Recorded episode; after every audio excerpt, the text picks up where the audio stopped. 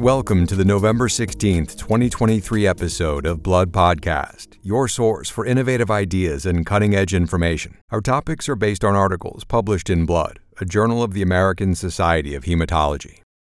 On today's podcast, can fractionated dosing of gemtuzumab ozogamicin provide additional benefit over a single dose in older adults with AML? New study results link fractionated dosing to improved response depth and survival in patients without adverse genetics. Up next, loss of function of ENT3 drives histiocytosis. Researchers describe a novel pathway leading to histiocytosis that involves hyperactivation of TLR MAP kinase signaling. This suggests a potential benefit of MAP kinase directed targeted therapy in a range of histiocytoses. Finally, unraveling resistance mechanisms to anti CD20 treatments in B cell malignancies. Through alternative splicing, the MS4A1 gene encoding human CD20 generates multiple mRNA isoforms with distinct 5' untranslated regions. These findings provide some early insights that could support development of RNA based therapeutics.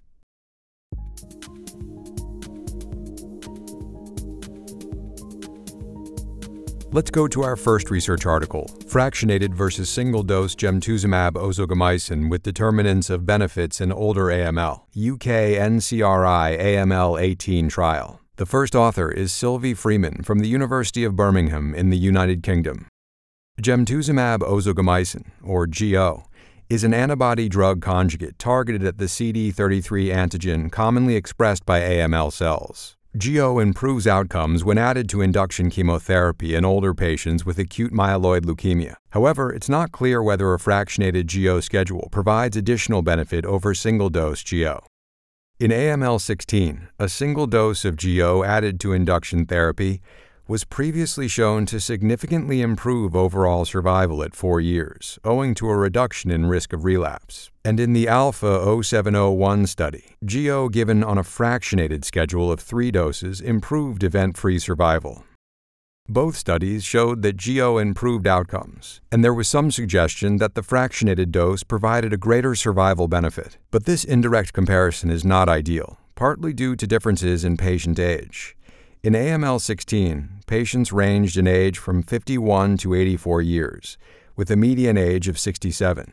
In Alpha 0701, patients ranged from 50 to 70 years, and the median age was 62. Then there's toxicity. In AML 16, the addition of single dose GO to standard therapy was not associated with increased toxicity. But in Alpha 0701, fractionated GO increased hematologic toxicity, notably persistent thrombocytopenia. That leads us to the current study, the NCRI AML 18 trial. Investigators randomized older adults with AML to receive a single versus a fractionated schedule of GO in the first induction course. Due to toxicity concerns, the investigators in AML 18 opted to give two doses of GO rather than the three doses of GO given in Alpha 0701. The research article in Blood reports the five year outcomes from this study, in which older adults with AML or high risk myelodysplasia were randomized to receive either GO on day 1 or GO on days 1 and 4, GO2, of course 1 induction. The day 1 dose was 3 milligrams per meter squared and was not capped, while the two doses of GO were each 3 milligrams per meter squared with a maximum of 5 milligrams per dose. A total of 852 patients were randomized to fractionated or single dose GO with induction daunorubicin and cytarabine. The median age was 68 years and median follow up was 50.2 months. After course 1, response was not significantly different between groups. The rate of complete remission was 63% for fractionated GO and 57% for single dose GO. By contrast, there was a significant difference in MRD. 50% of patients receiving fractionated GO achieved MRD less than 0.1% post course 1, compared to 41% of patients receiving single dose GO. The odds ratio was 0.72 and the p value was 0.027. Overall, there was no significant difference in survival for fractionated versus single dose GO. However, when patients found to have adverse genetics were excluded, there was a significant difference. The five year overall survival was 29% in the fractionated arm and 24% in the single agent arm with a hazard ratio of 0.89 and a p value of 0.14. But in a sensitivity analysis that omitted patients with adverse cytogenetics or TP53 mutations, the five year overall survival was 33% for fractionated GO and 26% for single dose GO, with a hazard ratio of 0.83 and p value of 0.045. Let's turn to the patients who received an allogeneic transplant in first remission. 228 patients in total, or about one quarter of the overall patient population in this study. Transplanted patients on the fractionated GO arm had a survival advantage, with a hazard ratio of 0.67 and p of 0.033. Of note, the survival benefit of fractionated GO was lost when survival was censored at transplant. According to investigators, that emphasizes the importance of consolidating post induction responses in older adults with AML, as their relapse risk remains high. The frequency and severity of adverse events was comparable for fractionated and single dose GO. Time to platelet recovery after course 1 was not significantly different between groups, though platelet recovery times were longer in patients with secondary AML who received fractionated GO. Also in blood, Christoph Röllig of University Hospital Dresden in Germany provides a commentary on this study. Röllig says these mature results from a large trial show for the first time in a randomized fashion that adding two fractionated doses of GO to intensive chemotherapy is better than one. Röllig adds that higher cumulative GO doses achieved in the fractionated arm increased efficacy without excess toxicity, most likely due to CD33 receptor kinetics. After internalization, he explains, CD33 receptors are recycled and expressed again on the surface of myeloblasts, which takes approximately 72 hours, with that in mind, a fractionated schedule every three days is more likely to provide consistent anti leukemic activity. So, if two doses are better than one, would three doses be better than two? That could potentially be the next chapter in the GO story. It's unsure if the sequel to the AML 18 story will be written, but the results in blood clearly suggest a dose response relationship that gives fractionated GO an advantage in these older patients with AML.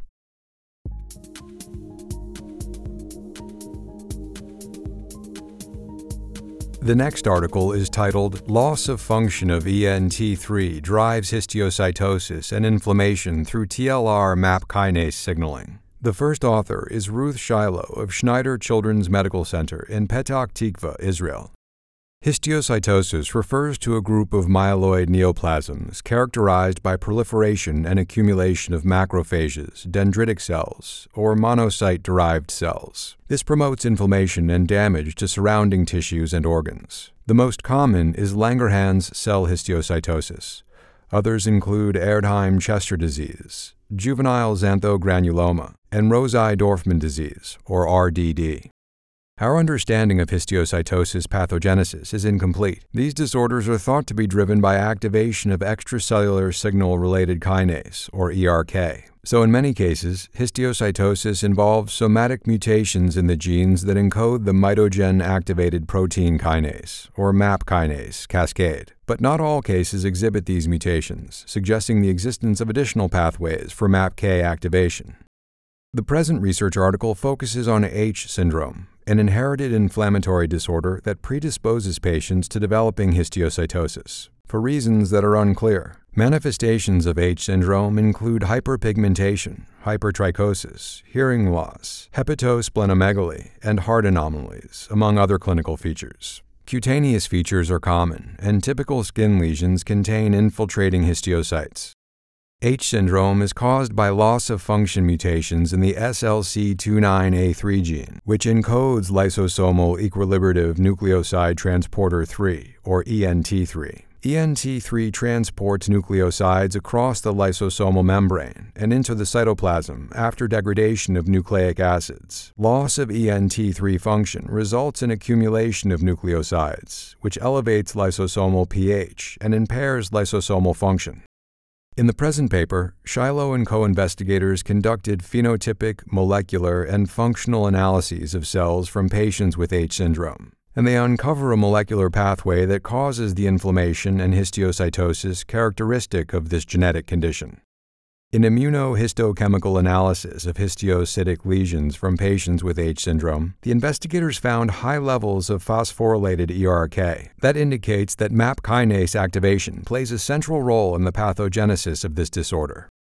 Next, they sought somatic mutations via sequencing of DNA and RNA. However, they found no evidence of somatic mutations, including in genes encoding the various proteins encompassing the MAPK pathway. That suggests that the characteristic germline mutation in SLC29A3 are sufficient to drive formation of histiocytic lesions in H syndrome by themselves.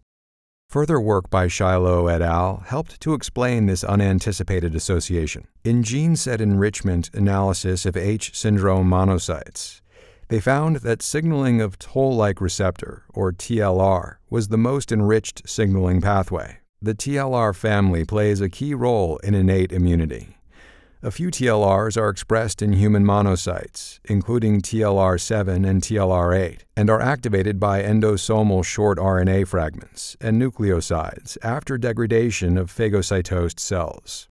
Investigators also performed an in vitro lysosomal activity assay to assess nucleoside accumulation in H syndrome monocytes. As compared to healthy donor monocytes, H syndrome monocytes exhibited substantially lower lysosomal activity. That suggests that the accumulation of nucleosides in H syndrome monocytes is high enough to result in lysosomal dysfunction. So, the enhanced TLR signaling that was observed could be a result of elevated nucleoside ligand availability. Based on these findings, the researchers administered a MEK inhibitor, trametinib, to a patient with H syndrome. That patient had debilitating skin lesions and an extensive maxillary sinus histiocytic tumor. Trametinib induced a slow but persistent reduction in tumor volume. It also improved systemic inflammation and anemia. The tumor ultimately resolved, and the patient has remained in remission for two years as of this report. While further study is needed, investigators said these findings suggest that MEK inhibitors could be a promising new treatment for patients with H syndrome. Altogether, one might say that hyperactive TLR signaling is putting the H in H syndrome. That's the title of a commentary on these findings, authored by Lauren K. Meyer of the University of Washington in Seattle and Kim E. Nichols of St. Jude Children's Research Hospital in Memphis, Tennessee. In their commentary, Meyer and Nichols say the data suggest a mechanism whereby ENT3 dysfunction leads to nucleoside accumulation in the lysosomes of H syndrome monocytes. This activates TLR7 and 8, resulting in downstream MAPK signaling, which initiates a pro inflammatory transcriptional program and contributes to persistence of histiocytic lesions. And all of this is potentially reversible with MAPK inhibition. Meyer and Nichols note that this isn't the first study to explore the use of MAP kinase inhibitors to treat histiocytoses, given the frequency of MAP kinase pathway activation in these disorders. They say that while the current study provides further support for this strategy, there remain significant unanswered questions regarding the appropriate duration of therapy and the durability of response. Nevertheless, Myers and Nichols conclude, the present work provides compelling preclinical data justifying further investigation of MAP kinase pathway inhibitors in patients with H syndrome.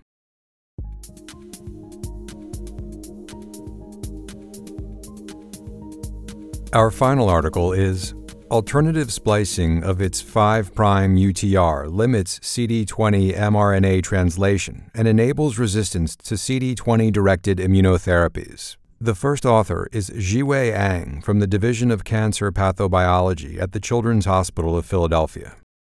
The approval of rituximab more than 25 years ago was a breakthrough in B cell malignancy treatment. Rituximab targets CD20 a cell surface protein encoded by the MS4A1 gene. CD20 is an ideal therapeutic target, as it is expressed in most B cell malignancies. Today, several different CD20 directed therapies are used in diffuse large B cell lymphoma, follicular lymphoma, Burkitt lymphoma, and high grade B cell lymphomas, among other B cell malignancies. Beyond rituximab, CD20 is now targeted by other therapies, including additional monoclonal antibodies, CAR T cells, and bispecific T cell engagers, such as mosunetuzumab, which is approved for third line or later treatment of follicular lymphoma. These targeted immunotherapies have improved survival, but emergence of treatment resistance remains a major challenge. Anti CD20 therapy resistance is often linked to loss of CD20 antigen, and rituximab treatment of tumors with low levels of CD20 are associated with low response rates, poor efficacy, and lack of cure. Significant knowledge gaps remain regarding CD20 dynamics in treatment resistant B cell malignancies. In one study, CD20 loss was seen in one quarter of patients with B cell malignancies who progressed after receiving mosunetuzumab. Yet this CD20 loss could not be explained by emerging genetic mutations in MS4A1 or disappearance of CD20 mRNA. In the current research article, Ang and co authors examine post transcriptional mechanisms of CD20 dysregulation. They show that through alternative splicing, the MS4A1 gene encoding human CD20 generates multiple mRNA isoforms with distinct 5' untranslated regions, or UTRs. Up to four distinct 5' UTRs, or CD20, could be detected and quantified using RNA sequencing methods and RT qPCR. These variants, termed V1, V2, V3, and V4, were detectable in normal B cells and B cell malignancies. The most abundant were V1 and V3.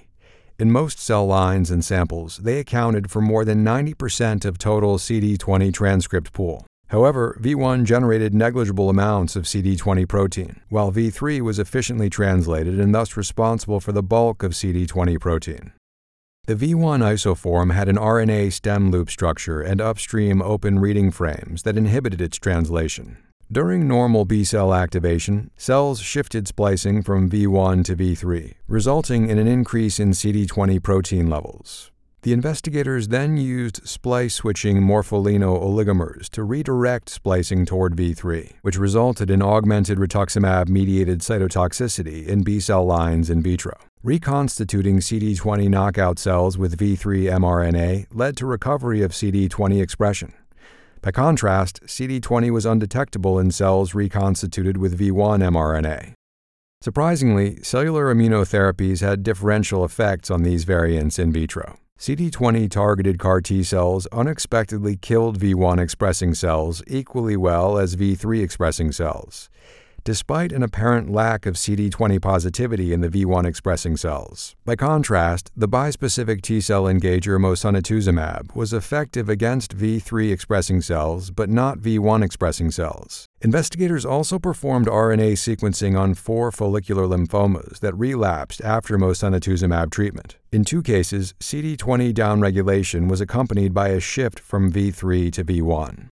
It's important to note that these observations are not unique to CD20 directed immunotherapies. Aberrant skipping of coding exons in CD19 and CD22 is associated with poor response to immunotherapy in B cell malignancies. So, this study extends those observations to help explain an important cause of resistance to CD20 directed immunotherapies.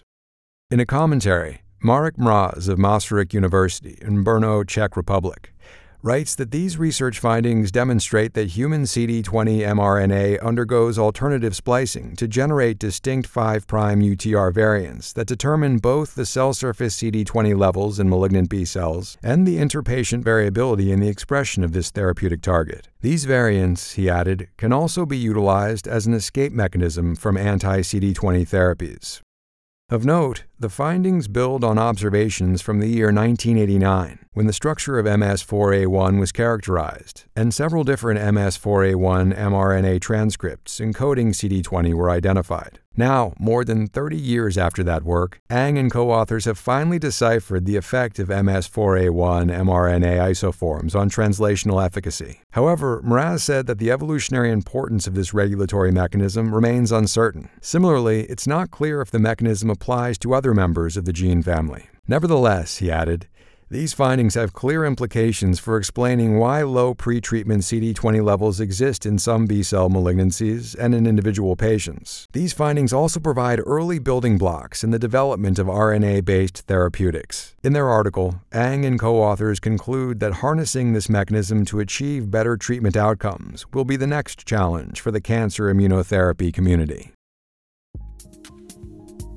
You have been listening to the Blood Podcast. For a list of additional authors, as well as more detailed articles and commentaries on which this podcast is based, please go to bloodjournal.org. Be sure to join us next week for another episode. Thank you for listening.